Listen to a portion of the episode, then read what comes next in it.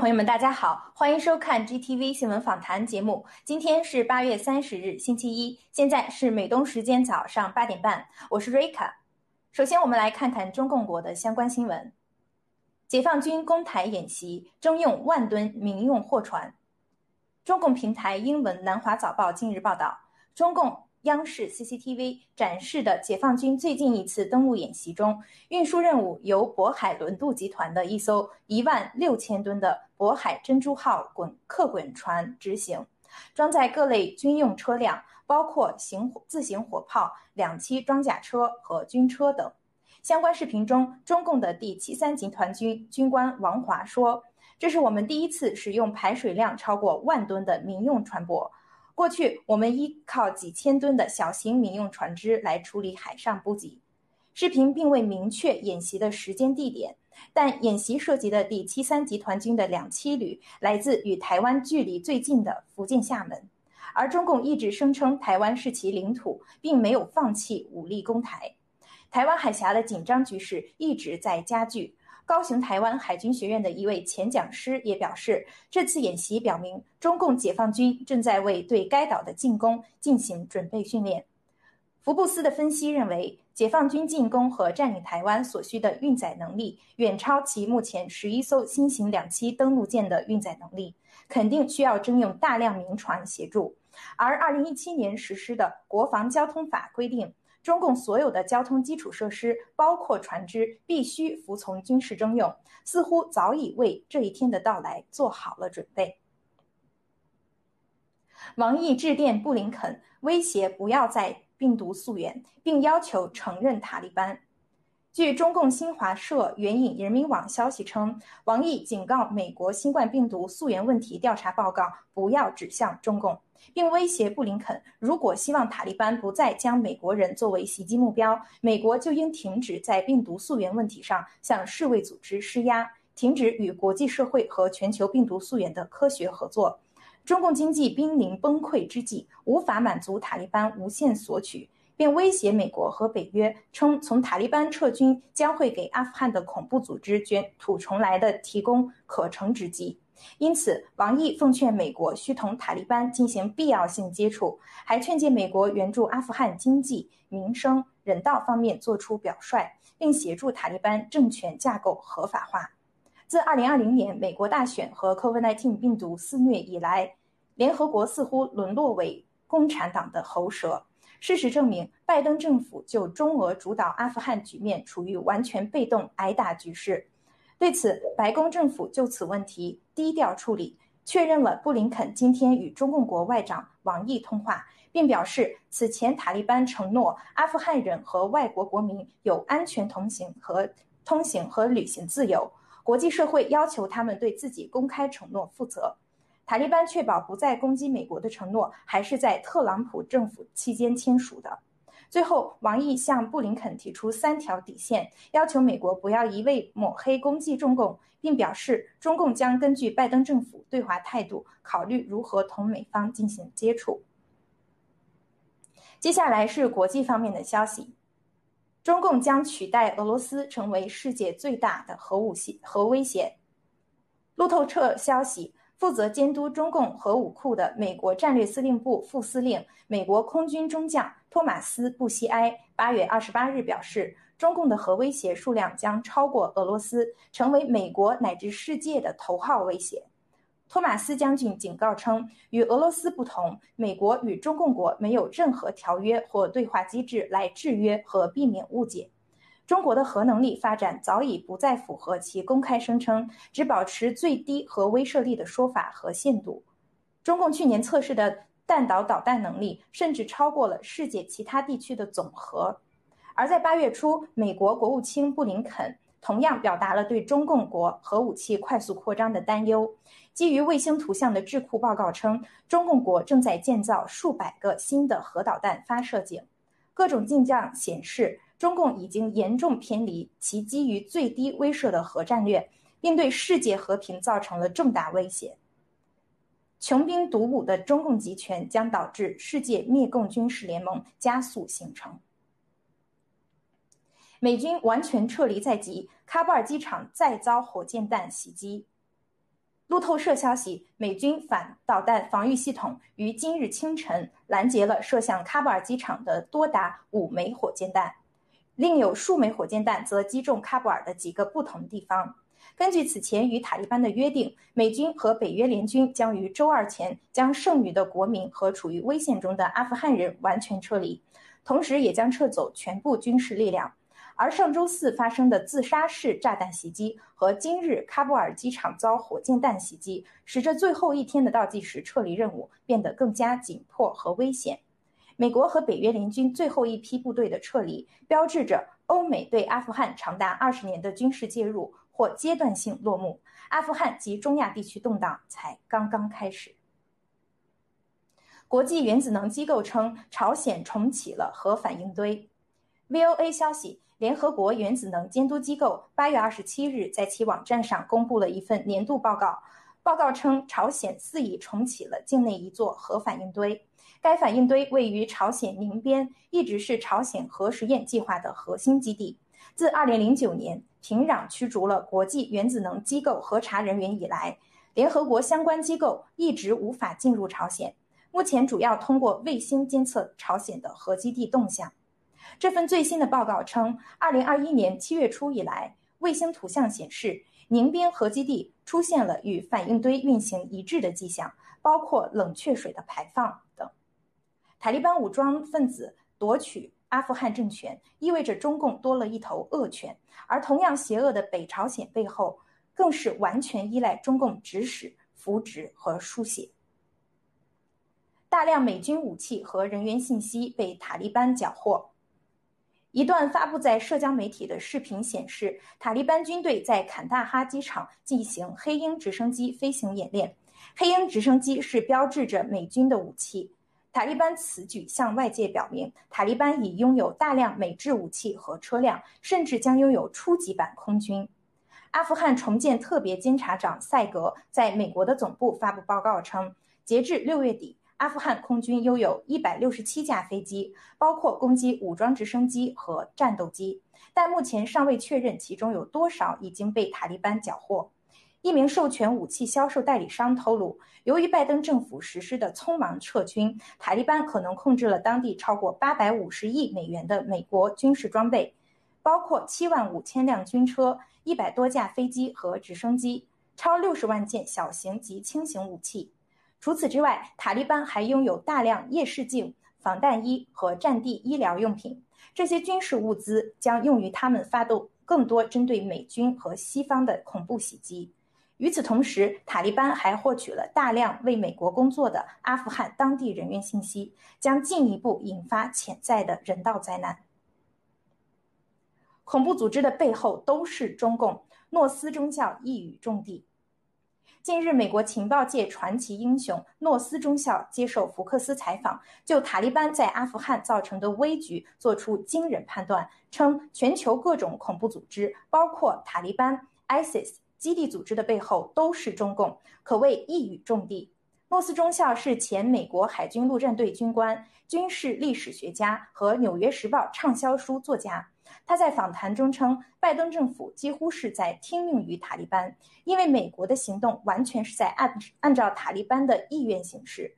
而目前的喀布尔遍布中共和巴基斯坦的情报人员，他们收集美军的先进武器装备后，通过巴基斯坦运到中共国进行逆向工程研究，最终加以仿制。诺斯说，当地的恐怖组织包括塔利班、ISIS 基地组织等等。实际上，他们之间没有太多不同，但他们的背后都与中共有直接或间接的关联，也都有可能随时随地向美国军人开火。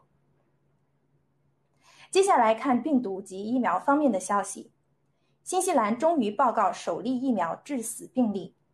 路透社报道。针对一名妇女接种疫苗后数日内死亡的事件，新西兰政府今日发表声明，明确称该名妇女的死亡与接种辉瑞新冠疫苗有直接关系。这名妇女的死亡原因是由新冠疫苗安全监测委员会进行调查的结果。委员会认为，死亡是接种辉瑞新冠疫苗后导致心肌炎所致。这是新西兰官方公开报告确认的首例疫苗致死病例。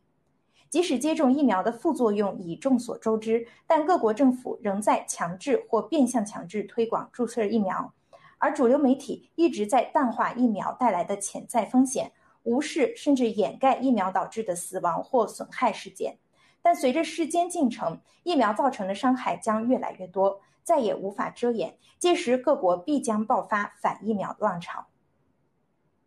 最后，我们来看一条较为轻松的消息：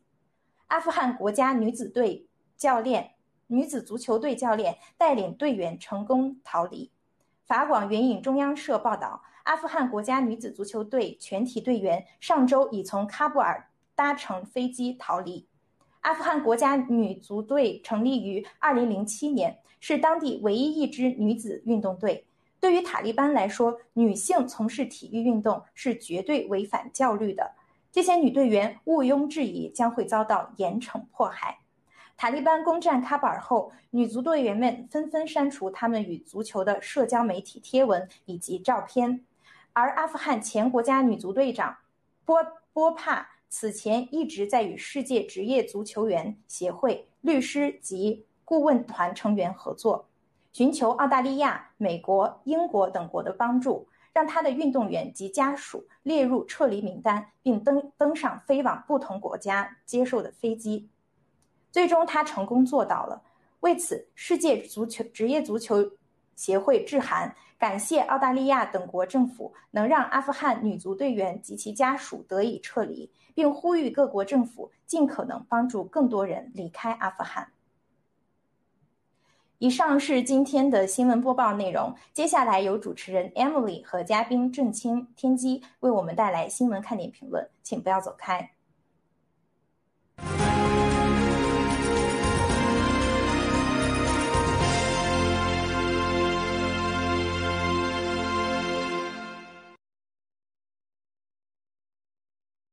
谢谢主播瑞卡。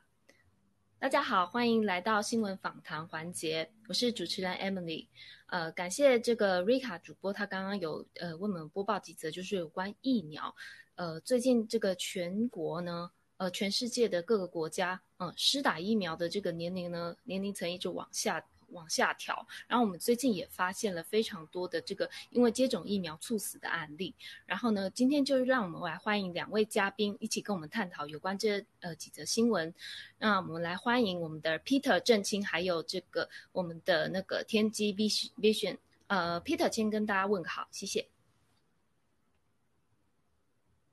Hello，我们的 GTV 新闻访谈的观众朋友们，大家好啊！非常开心又来到了我们的这个呃这个节目啊。那今天呢啊，就依旧由我们主持人艾米丽，还有呃呃 Peter，还有 Vision，，我们一起来为大家去播报一下最近，尤其是关于疫苗的这些啊大家非常关心的新闻。那我们也非常期望啊，我们能够尽可能的利用各大平台去传播关于疫苗的真相，那尽可能的就是多救啊我们的同胞啊。希望大家不要啊因为这个疫苗而丧失自己的生命而。这个威胁到自己的健康，谢谢。好，谢谢 Peter。那 Vision，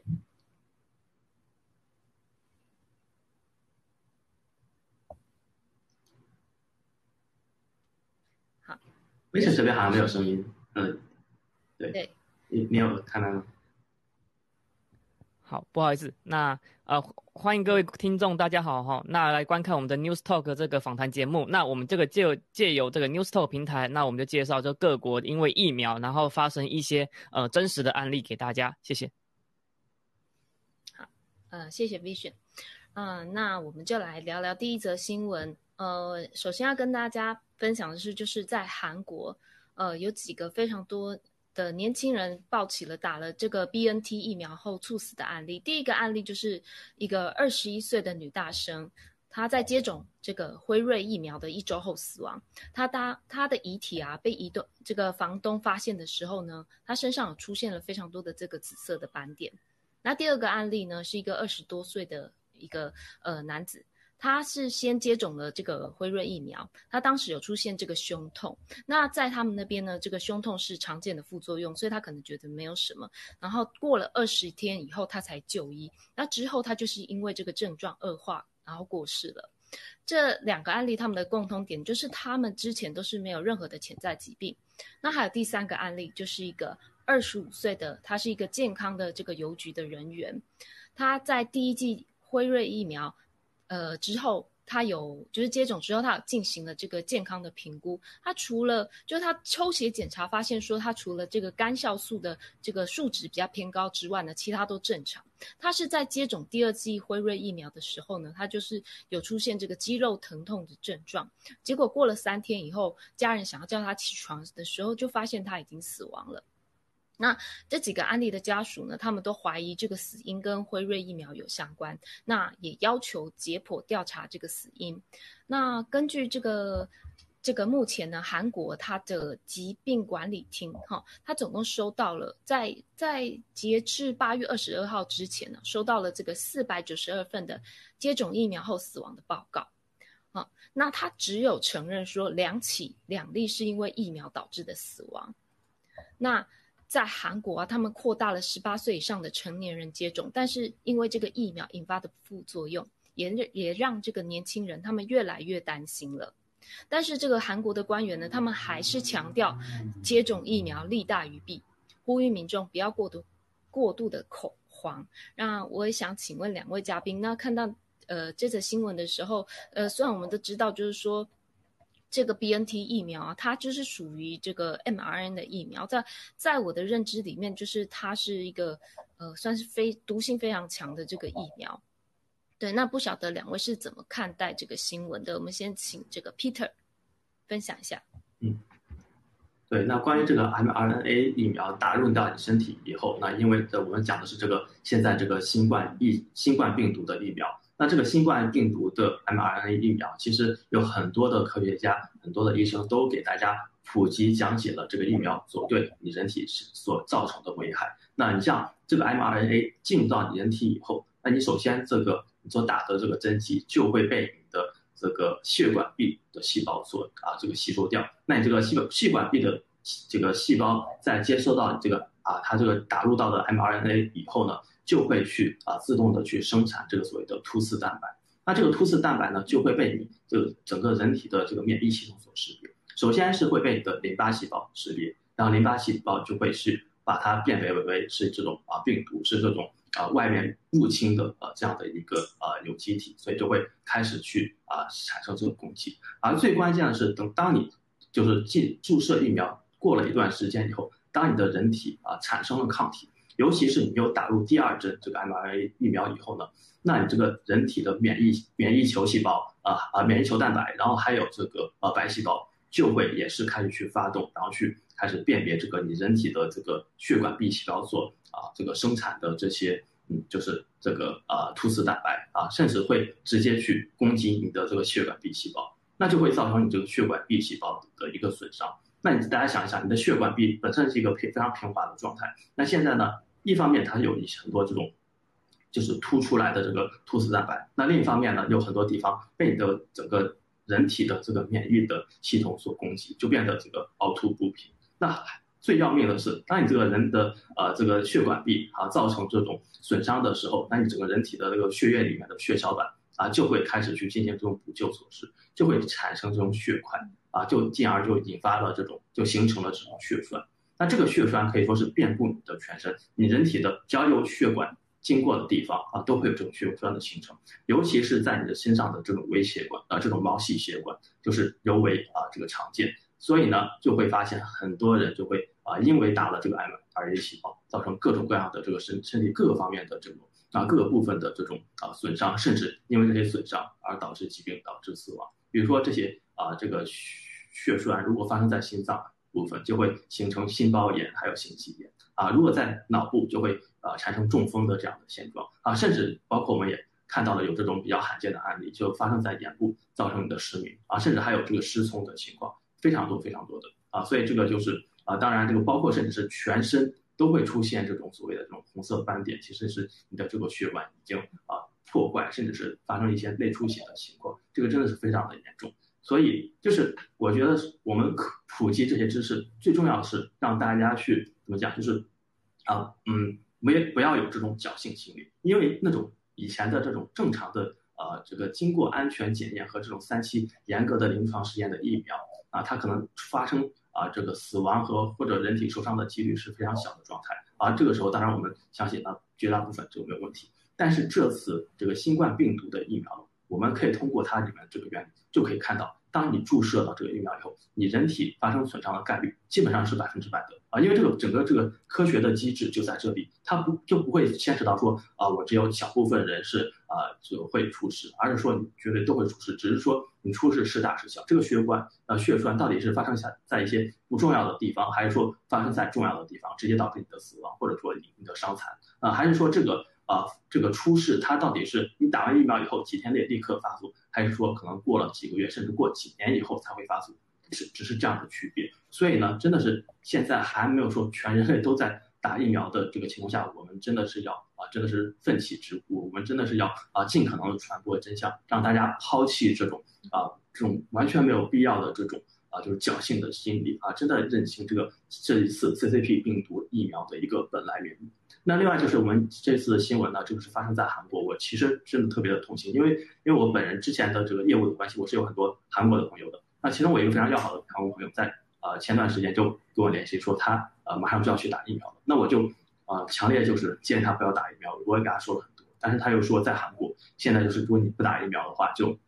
啊就会很麻烦很麻烦。当然这个是一方面，另一方面肯定他是有这种侥幸的心理，他觉得说打疫苗不会有问题。其实这个就也和现在就是整个统计数据的失真有非常大的关系。非常多的人因为打了这个疫苗而致死致伤，但是呢，很多都不把这个死因和这个致残的这个原因归咎于疫苗，而是说啊，我不了解这个到底是因为什么。这就真的是非常的可笑，非常的滑稽。但这个就是的的确确发生在我们此时此刻的这些场景，所以大家真的是。不要被这些眼前的数据以及眼前的这些半强制性的这些啊感觉不太方便的这个举措所影响。真的，大家要明明白白的清楚，打入你人体的这个打入你身体的这个啊 CCP 病毒的疫苗，真的是非常非常危险的。强烈的呼吁大家不要去打疫苗。谢谢。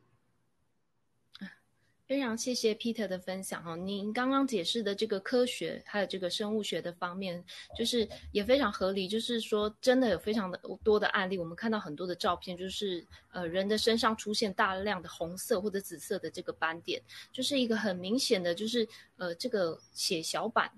哦，就是碰到了这个受损的血管的时候，它会去产生的一个凝结的这个作用，然后就会显现在你的肌肤这个皮肤上面。那诶，您刚刚说到，就是说您有韩国的朋友，就是说他们也面临了这样的状况，但是被强制打了疫苗嘛，就是有被规定吗？还是怎么样的状况？您能不能再多说一点？嗯其实这个韩国的情况现在在很多就是西方国家都是发生了，就是比如说你去餐厅啊，或者说你去商场啊，或者说你想去一些啊休闲娱乐的场所啊，它就会有一些相关的规定，比如说你必须要打疫苗才能去啊，如果不打疫苗可能就去不了。而且其实现在最麻烦的是直接影响到大家生活的是关于工作方面，那很多的雇主他就会半强制性的给你打疫苗，其实这个就发也发生在台湾。那我之前也是有通过相关，就是台湾这边的一个啊一些例子，就是如果你不去打疫苗的话，就是雇主会嗯，就甚至会有可能解雇你，因为雇主不是说担心你打这个不打疫苗如何如何，他是担心就是顾客顾客去投诉。啊，因为这个工作这个职业相关的关系，就是说啊这个这个雇员可能会牵扯到说接触大量的这些顾客，大量的外来的外面的人口，那这些顾客呢，他就是会。啊，如果因为你没有打疫苗的话，但大家的这个直觉，大家现在的这个感觉就是说啊，你打了疫苗才是安全的，不打疫苗就会比较危险，就会有可能向这个呃老板去投诉。那老板为了提前预防这个这个所谓的投诉，他就会要求所有的雇员强制打打，就是这种企业内部的这个强制打疫苗啊。所以在这样的情况下，其实大家很多是感到无能为力的。啊，尤其是就是其实大家对这个疫苗的危害性其实并没有明确的知道啊，并不知道这背后的这种原理以及这一次整个这个惊天的大阴谋。在这样的情况下，大家就你像一方面面临这种半强制性，那另一方面呢又啊觉得说有这种侥幸心理，其实很多人都打疫苗感觉是没有什么事情的，所以这个就是演变成说啊，既然有这种多方面的压力，哎，不妨就去打疫苗啊。那另外其实也我也之前举过这个例子嘛，我在香港的朋友。就是因为他们是在这个香港的政府工作，那政府现在是就是也是这种近乎强制性的打疫苗。如果你不打疫苗的话，你必须每两周去做一次自费的核酸检测。对吧？那大家想想，这个每次做这个检测都非常的痛苦，而且每两周就要做一次，还要自费，就非常非常不便。所以很多人就啊，因为这些多方面的压力，再加上侥幸心理，不了解这这次疫苗的真相，就选择了打疫苗。当然，你像我们这些战友，呃，我们真的是是死都不会打疫苗，就哪怕有诸多不便，再你哪怕说不要工作了，对吧？工作丢掉了，不要上学了，我也我们也一定不能去打疫苗，因为这次你打了疫苗，真的是给自己注射了一剂毒针，然后不知道到底什么时候会发作。谢谢 Peter。那我也想问这个 Vision，就是你在工作方面有遇到这样子，就是老板的施压吗？呃，我自己目前的话是没有遇到这个状况。那我是有听到我身边的朋友又遇到这个状况。那他们呢，非常的幸运。为什么呢？因为他们相信我说的话，他们相信我说的那个疫苗是有问题的部分，所以他就直接回回老板说一句说，要开除就开除吧。这件事情大概发生在大概一个月到一个半月前左右。那这后来他讲了这句话之后，老板也是不敢动他。那因为呃，他是认为说这个反正也是有问题的。所以他不相信任何的疫苗，那他也不相信他老板会开除他，甚至说什么老板就算开除他，他也已经早早做好的准备，相应的准备不能说百分之百，那么这个至少有相应的准备。那我刚刚再回答一下这个刚刚郑清那个大概所提的哈，人有没有侥幸心理？有，这个百分之百有。大部分人不相信说，呃，因为这么说好了，从新闻上看到的数据，那种打完疫苗是一天内或两天内。就是就走的，或者说出现这种很严重的症状，在新闻上是少之又少的。说真的，这是事实。那有那种一两天就走的马，那马上爆出来，他们可能认为说这些事情不会轮到他们身上。可是我们一直强调是真正的严重，是你打了一剂可能没有事情，可能打了两剂，你可能就是三个月或者是六个月内你会可能会出现很严重的后遗症。那么以现阶段这个时间线来说的话，还没有到这种时间，所以大部分第一有侥幸心理。不认为说自己打完一剂或两剂之后，过一天或两天，这个是非常悲伤的事情，或者轮到他们身上。第二件事是什么？是他们不真的不知道，这个打了之后，过了三个月或者是半年之后，这个会不会诱发性这个癌症的部分，或者说是那个血栓的部分，或者是心包炎这个部分，他们都是完全完全没有这个。没有没有这个得到这个资讯呢？为什么呢？因为媒体也把这些事情也晋升了。对，媒体也说这个可能是他个人的问题。例如说，他说媒体就说可能是这个人不运动，或者说长时间看手机、长时间看电脑荧幕，然后造成这些这些什么事情。反正种种的事情都不会扯到疫疫苗这相关的问题，一切一切都是扯到他的根本，就说说这个人不运动，呃，大吃大喝或者生活习惯作息不好，所以才会这样子的。所以。我们这个平台就是宣宣导这个真实的事情发生的，有我们刚刚所说的事情，甚至我们 Peter 五或者 Emily 在讲所有事情，我们都是引用所有医生，包含大胡子医生，还有爱尔兰的医生，还有甚至是前辉瑞制药的员工，我们所讲他们所讲过的话，那个我相信听众呃是非常有智慧的。如果说你们有机会的话，可以去查查这些医生或者说这些呃这些工作人员、前工作人员、前 CEO。他们说呃说了什么话？那我相信呃智慧的你可以做出一个正确的判断。谢谢。谢谢 V 轩哈，您说的真的非常好，因为我就在这篇的新闻下面就看到一个备注，叫做“疫苗接种与猝死之间的关联尚无定论”，就是完全完全验证你所说的，就是说这个媒体他们。呃，还是跟政府一样，他们都是在就试图掩盖这个疫苗的真相，然后最后掩盖到最后，你一定是会造成无法挽回的局面，而且你一直用这个利大于弊啊，然后去鼓励呃人们去接种这样子有毒的疫苗，我觉得这个事情啊，如果大家没有一就是一直存在侥幸心理，然后没有一个警觉性，当这件事情发生在我们挚爱的家人或者亲朋好友身上的时候，我觉得没有人会事不干事不关己。对，因为我们没有人希望看到，就是说我们挚爱的家人出事情，对。然后出事的时候，你你看到这个政府或者是媒体，他们在把一切都合理化的时候，我觉得这个愤怒的声音一定是会越来越大。对，那我们呃再分享下一则这个新闻，呃，这个这个也是发生在韩国哈，就是有一个那个韩国的男子。三十多岁，他是一个体育老师，也是身体非常强壮，就是非常健康的。他不抽烟不喝酒，而且他常运动，也是没有特殊的疾病。那他在这个七月二十八号的时候就接种了这个辉瑞疫苗。他当天呢是没有症状的，但是呢，他在这个八月初的时候，他有去牙科洗牙的时候，就发现，哎，这个止血有点困难，因为洗牙。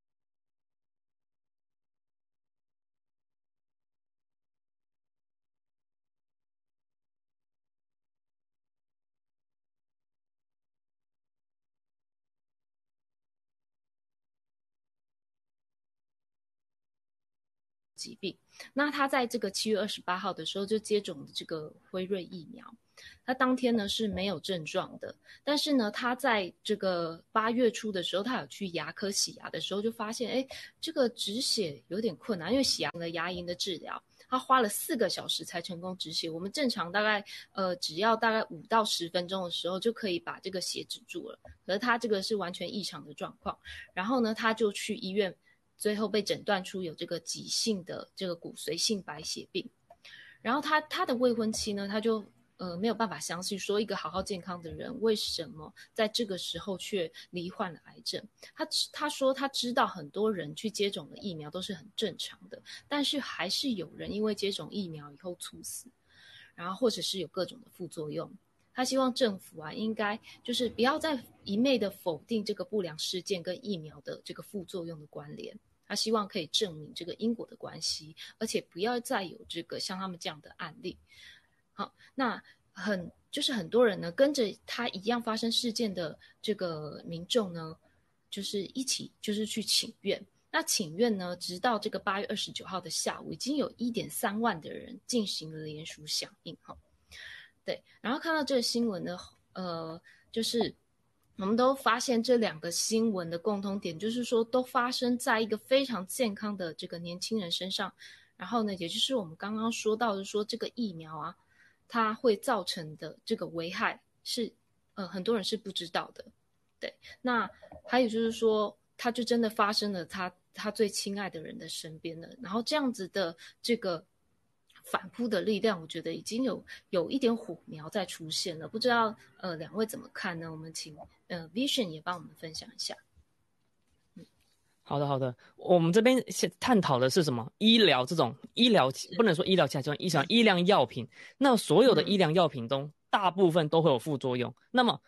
就这样，我打个比方好了，天呃天机我本身也开过刀，那开过刀之前，医医生是会跟你说，哎，你可能要注意打麻药，全身麻醉之前，你可能会出现什么副作用，都跟你说的清清楚楚。你说你可能，但是几率很低。那么这个时候呢，就是我们把这个打麻药过程，就是说，哎，你可能会得到得到什么副作用，或者说要是有副作。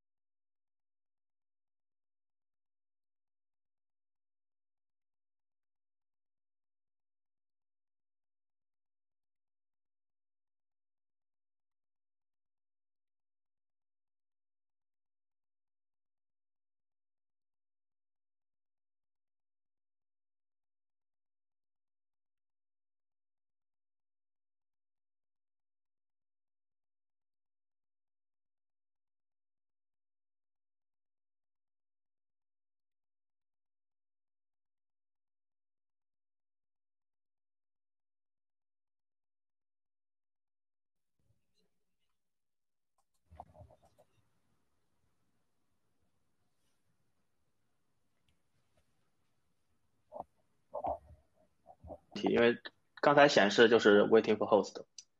之前就是你好，之前就出现过一个？可以听到，可以听到。好，呃，Vision，您已经分享过了吗？对，这个应该也是 host 有点卡掉。嗯，呃，请问 Peter 听得到？还有 Vision 听得到吗？听得到，听得到。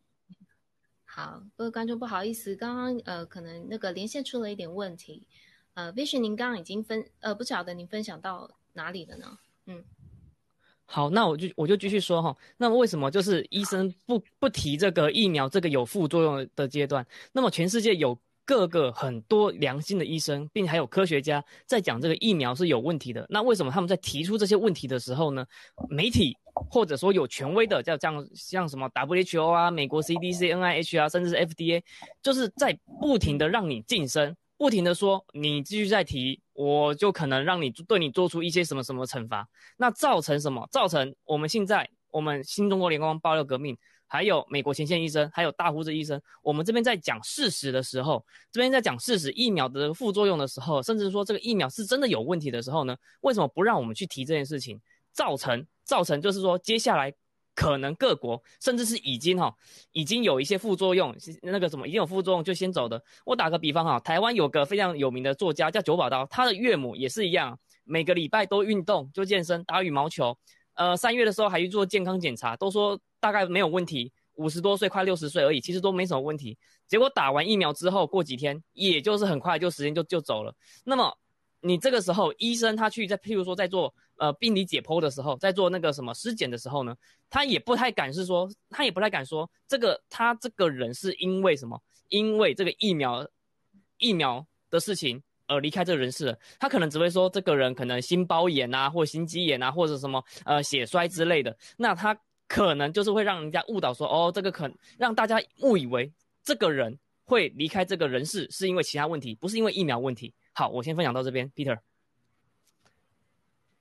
好的，非常感谢威神啊。其实我们要观察到，就是现在很多就是所就怂恿打疫苗的说辞，都是讲说这个啊四个字啊，利大于弊。但是真的是利大于弊吗？首先，一个科学的事实就是现在所有的重大的这个啊所谓的这个新冠病毒的变异，全部集中于这个突刺蛋白这边啊发生的这个变异所表现的形式，就完全都是在这个突刺蛋白。也就是说什么呢？你现在打了这个啊所谓的这个疫苗。打了疫苗以后呢，啊，你是这个身体产生了这种针对这个疫苗的这个啊突刺蛋白的一个抗体反应。可是呢，当这个病毒变异以后，OK，它新的这个变种病毒的它这个产生的这个突刺蛋白是完全就不一样的啊，有非常大的这种差异性，那就导致你这个人体其实没有办法去真正的所谓就是能够抵抗这个新的这种变种的这个病毒。啊，更可怕的是，由于这种 ADE 的效应啊，效应就是免疫增强效应，就是反而会让这种啊新的病毒更容易的去侵害你的这个身体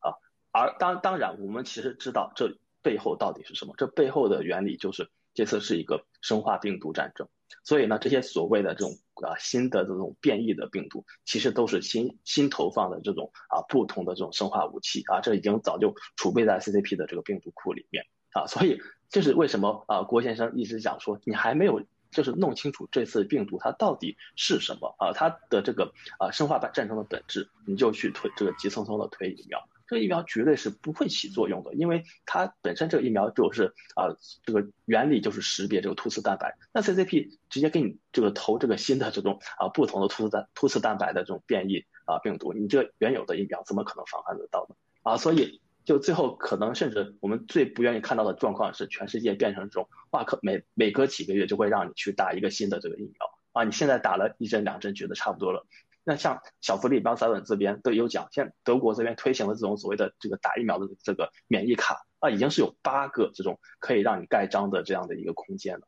啊，可能未来真的是万一打了一剂、两剂、三剂，未来要打四五六七八剂甚至更多啊，你要。每每次 CCP 投一轮新的这个病毒，你就要去打一个这个新的这个疫苗，但是你根本就防不胜防，因为你打疫苗的速度，你根本不可能比这个 CCP 投毒的速度快啊！这个是非常非常可怕的一个现实，所以大家真的认清楚，不仅说打疫苗对人体有伤害，而且这个疫苗也根本就无法解决现有的这个 CCP 疫情大爆发的一个危机。谢谢。嗯，谢谢 Peter。你刚刚讲到这个疫苗护照预留了六到八格的时候，我们都觉得很可怕。就是说，你到底是想要让我们打几针？你当你说这个疫苗没有效的时候，你你你要我们打第三针、第四针？你如果没有要我们打到那么多的话，你为什么要预留那么多的空格嘛？是不是？然后呃，您刚刚有说到这个抗体依赖增强，我简单的就是稍微说一下，就是这个疫苗打进去。哦，我们会产生的一个抗体，就是它第一个先让你认识病毒的样子，让你的身体就是认得了这个病毒的样子之后，这个病毒再进来的时候，我们就可以产生就是可以对抗对抗它的抗体。可是当这个病毒发生变种的时候，它会它不知道这个这个病毒就是那原来的那个东西。对，所以他不，他不认为就是这个病毒是，呃，跟原原本相似的，所以他会毫无防备的让他这个病毒进到我们的身体，反而让造成就是说更严重的这个身体的这个损害。所以这个是一个非常严重的，就是说你你打过疫苗的人，你碰上变种的时候，你可能不会产生严重的症状，但是你感染而不自知，然后成为一个非常就是呃超级传播的一个。传播体这样子，那那周围如果没有打疫苗的人，那就对你来说可能是一个危害。可是这个疫苗是什么？我觉得就像一个是一个很很烂很烂的一个毒苹果。那那政府在告诉你说，呃呃，现在这个苹果你很虽然是个烂苹果，但是你只能吃下去啊，因为你不吃你就会饿死这样子。那利大于弊，就是说你你这个呃吃吃坏肚子总比饿死好嘛，所以呢你你就得强迫去吃，强迫你吃。可是你发现不但没有饿死，但是呃被毒死了。我们就是不要干这样的蠢事，对，也不是说蠢事啊，就是说我们要了解这个疫苗的这个这个危害性。那接着呢，我们再呃看到，就是说整个这个全世界的这个政府呢，他们在面对这个疫情的这个失控的时候，他们又是怎么样去就是说处理的？那我们可以发现，就是说这个新新冠病毒啊，它因为它变种，所以整个就是全世界就是持续在扩散，然后疫情也持续的燃烧。那所有全国的他们的这个防疫政策呢，基本上就是没有办法这个遏制疫情的恶化。然后呢，像日本啊、澳洲还有马来西亚这些政治领袖的声望，就是也是直直的落落下来。那呃，稍微讲一下，就是日本哈最新的这个民调，就是显示这个他的首相菅义伟他已经呃支持率下降到百分之二十六以下了吼。那他主要就是批评菅义伟政府他们举办了这个东京的奥运，然后忽视了这个疫情的严重性。那在澳洲呢？澳洲的总理莫里啊，他就是他的这个不支持率，呃，超过了这个所谓的支持率，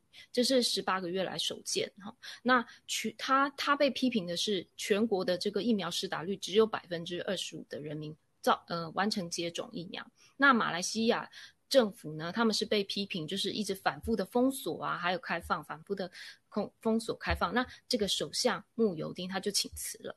在泰国呢，那又是什么样的状况呢？就是疫苗的接种进度太慢，然后他们在八月的时候是上街，就是示威抗议。那种种的这些各国政府，嗯，我们可以看到，因为这个疫情的这个调控，就是就是不调控不不佳，所以导致说他们的支持度下降。请问 Peter，你怎么看这个疫情造成的这个呃所有的这个政治的这个动荡呢？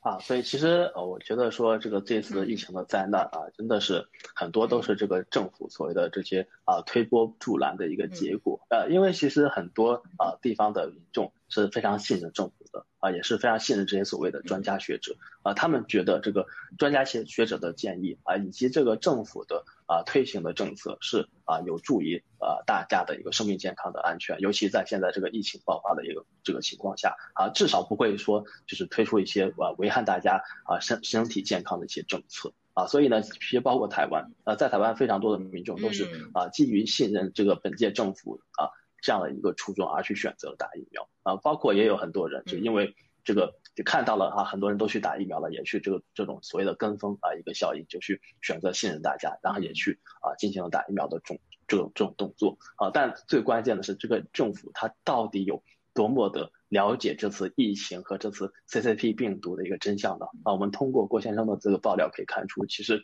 啊，这些政府这些啊政客，其实啊根本对这些啊这个这一次啊所谓的这种我们第三次世界战争的一个现状是根本一无所知的啊，而各国政府都是秉持着这种政治正确啊，就是觉得说啊，如果我不去推行。的这个疫苗政策的话，我有可能会被攻击啊，会被被人去批评。而且呢，因为这个呃，这个跟随这个啊，这个美国这边的政策嘛，那既然美国都已经推行了这个疫苗的政策，那我当然就啊，这个就跟随美国，肯定我是有一个政治正确的啊，我肯定是不会有什么犯不犯错的。这个就是现有的一个所谓的官僚体系一个巨大的危害。就是如果我要去做一个官僚啊，我要第一第一个事情，第一个原则是什么呢？啊，我就。不能犯错啊！我就一定要不能够让别人批评我，不能让别人投诉我。OK，那怎么办呢？就保持这种政治正确啊！政治正确就是你不会被批评啊。美国既然都推行这政策，那我也推行这政策，我不会被批评。这个就是非常可悲的情况。但那美国政府为什么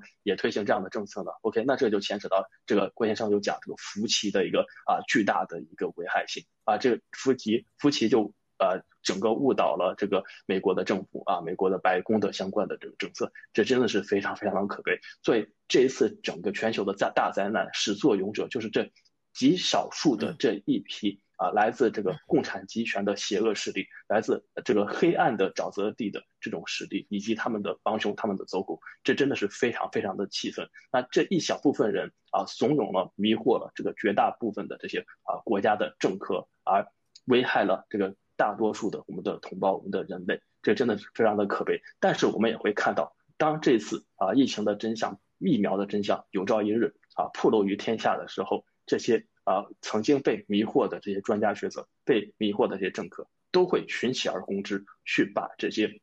啊真正的啊在幕后的始作俑者给救出来。这个是我们是坚信不疑的。嗯，谢谢。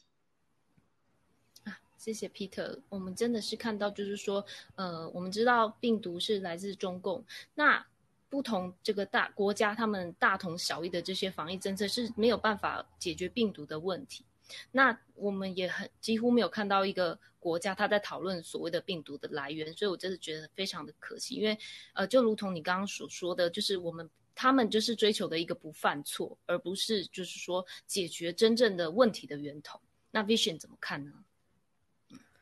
呃，我这边有个看法，刚可能跟刚刚那个 Peter 这讲的可能有点不太一样。他刚刚说，他刚刚说这些政客就是在呃清醒之后呢，就是一定会有个绝地大反攻。我这方面会比较不一样的是点是说，这些政客，没错，我就是说你们这些政客自以为是先进国家政策，尤其是美国、英国、欧洲，甚至是台湾、日本、台韩国这些自以为先进国家的政客们，这些怕死的政客，因为他们的无知，因为他们的愚蠢，因为他们的贪婪。因为他们自私，然后只想要巩固自己的政治资源的政客怕死，他们是打疫苗打最凶的，他们是打疫苗打最快的，所以说我我在猜想，他们也是可能是最早或者是最快出事的。我目前刚刚有看到一个一个那个战友哈，他直接在聊天群上面他就讲哦，他说郭先生说，呃，连战在呃已经得癌症了，那么他也是我们在台湾就是几乎是五月初然后及早早的就打了打了这个疫苗，那么。已经活得好好的，为什么会忽然得了癌症呢？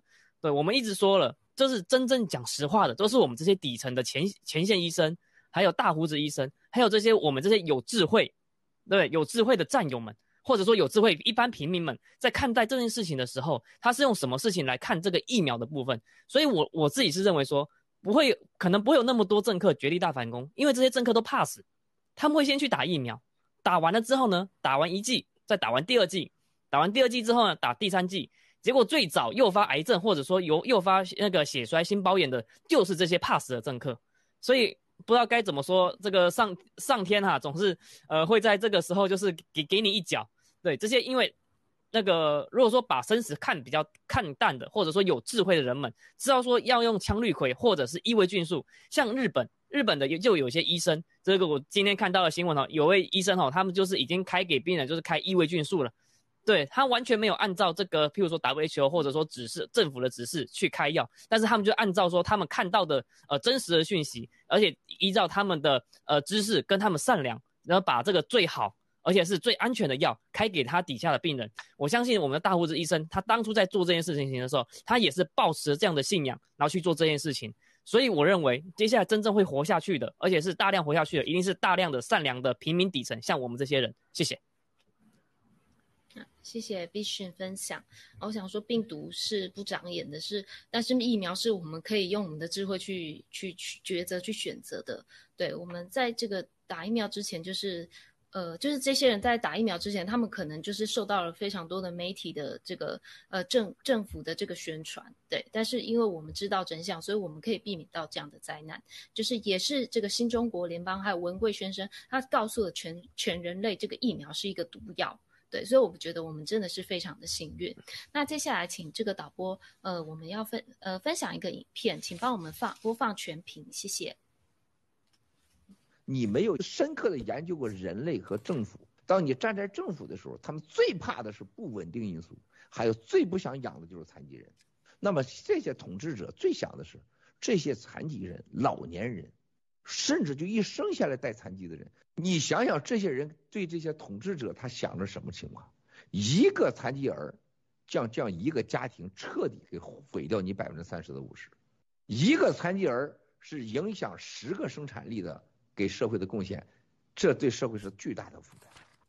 所有的养老金，没有人低于百分之五十全投到了所谓的风险基金去了，全去获暴利去了。人类过去的五十年，自从华尔街设计出来叫杠杆这个字儿以后，基本上就是合法的欺骗和抢钱，合法的权利的认可，合法的骗钱的执照，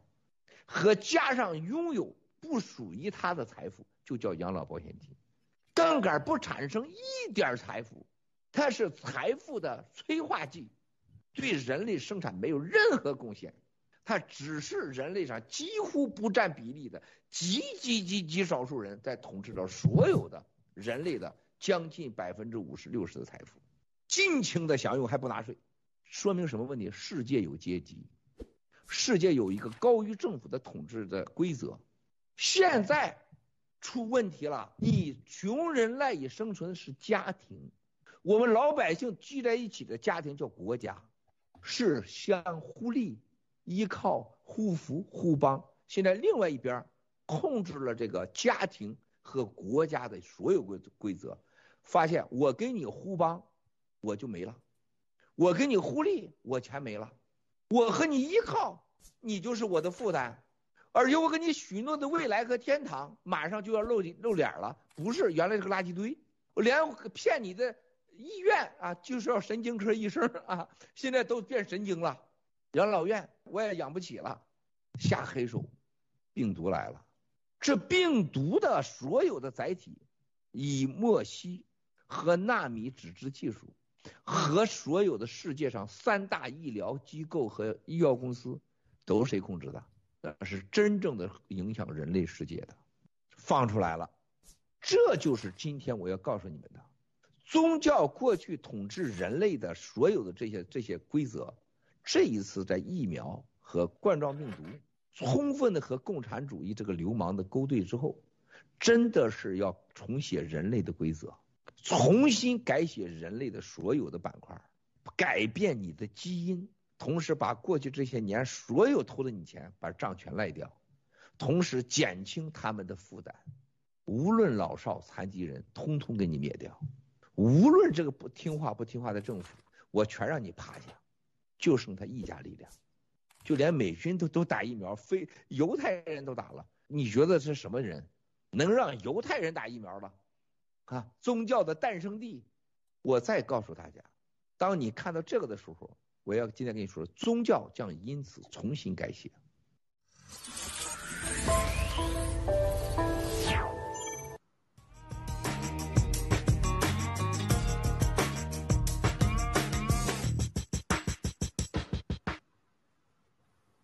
谢谢导播。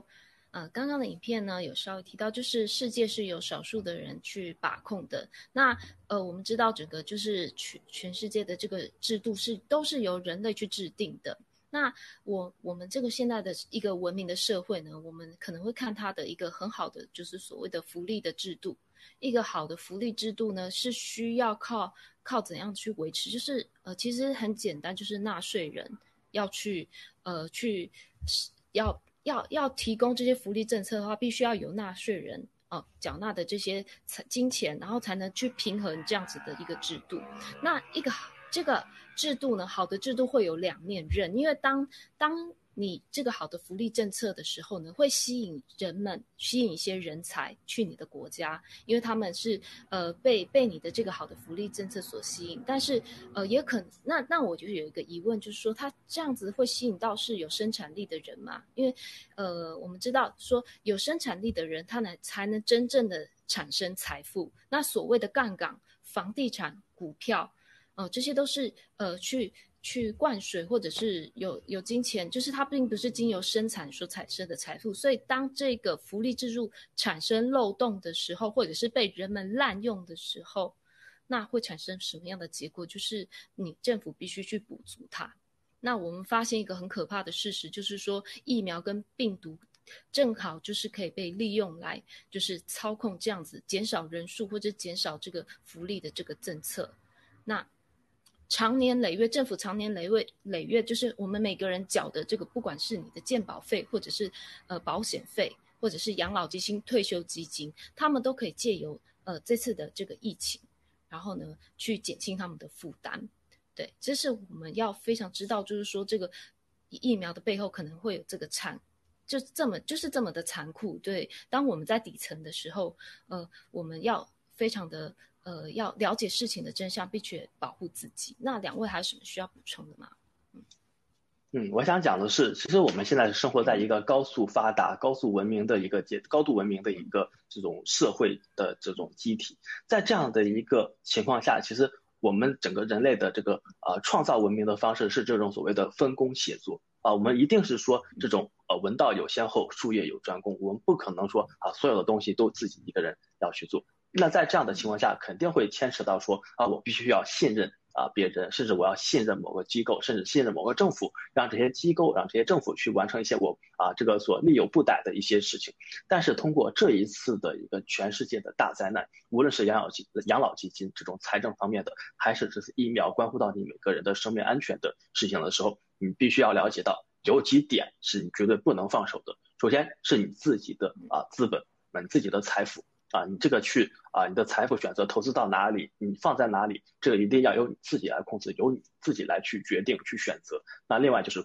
关乎到你生命安全健康的，像这些呃药物呀、疫苗啊这些东西，你一定要有自己的判断力，你一定要综合各方面的信息啊，然后就提升你自己的智慧，做出最明智的选择。这个真的是给人类一个非常大的教训。不然的话，你把这些钱都放到养老基金里。啊，交给这些政策，交给这政客，交给这些呃暗黑沼泽地的鳄鱼鱼们去打理啊！你的这个呃，你的健康安全交给这些疫苗的生产商，你把你的命运全部寄这个啊寄希望于这些辉瑞这些啊药厂，你就会真的是死都不知道怎么死的。其实我们看到这次啊养老金的这种。啊，这个暴雷啊，其实是真的和当时这个九指妖的事情，感觉真的是如出一辙。OK，大家把自己的钱放到了这个池子里，放到这个养老金，就像啊，有这当时这个战友们把钱啊就交给了这个九指妖这边。那九指妖和这个啊操控这个养老基金的这些政客，他们都是怎么做的啊？他希望你这个人赶紧死啊，我甚至想方设法去把你给除掉。把你除掉以后，这个钱就是我的了。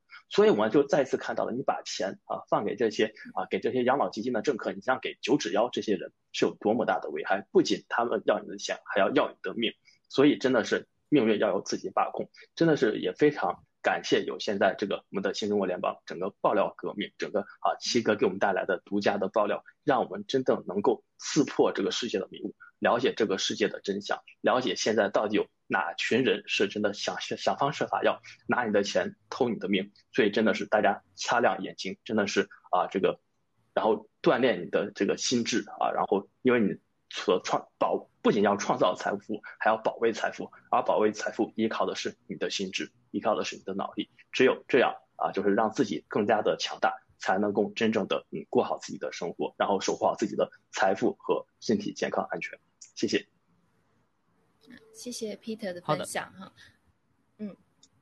好的，我就直接做总结了哈。那最后的话就是相信共产党走进火葬场，跟相信疫苗党全家走进火葬场，这是这不是危言耸听，大家去查查疫苗的背后公公司的投资都跟共产党有关系。就走，我就讲到这边，然后让大家去查查，谢谢。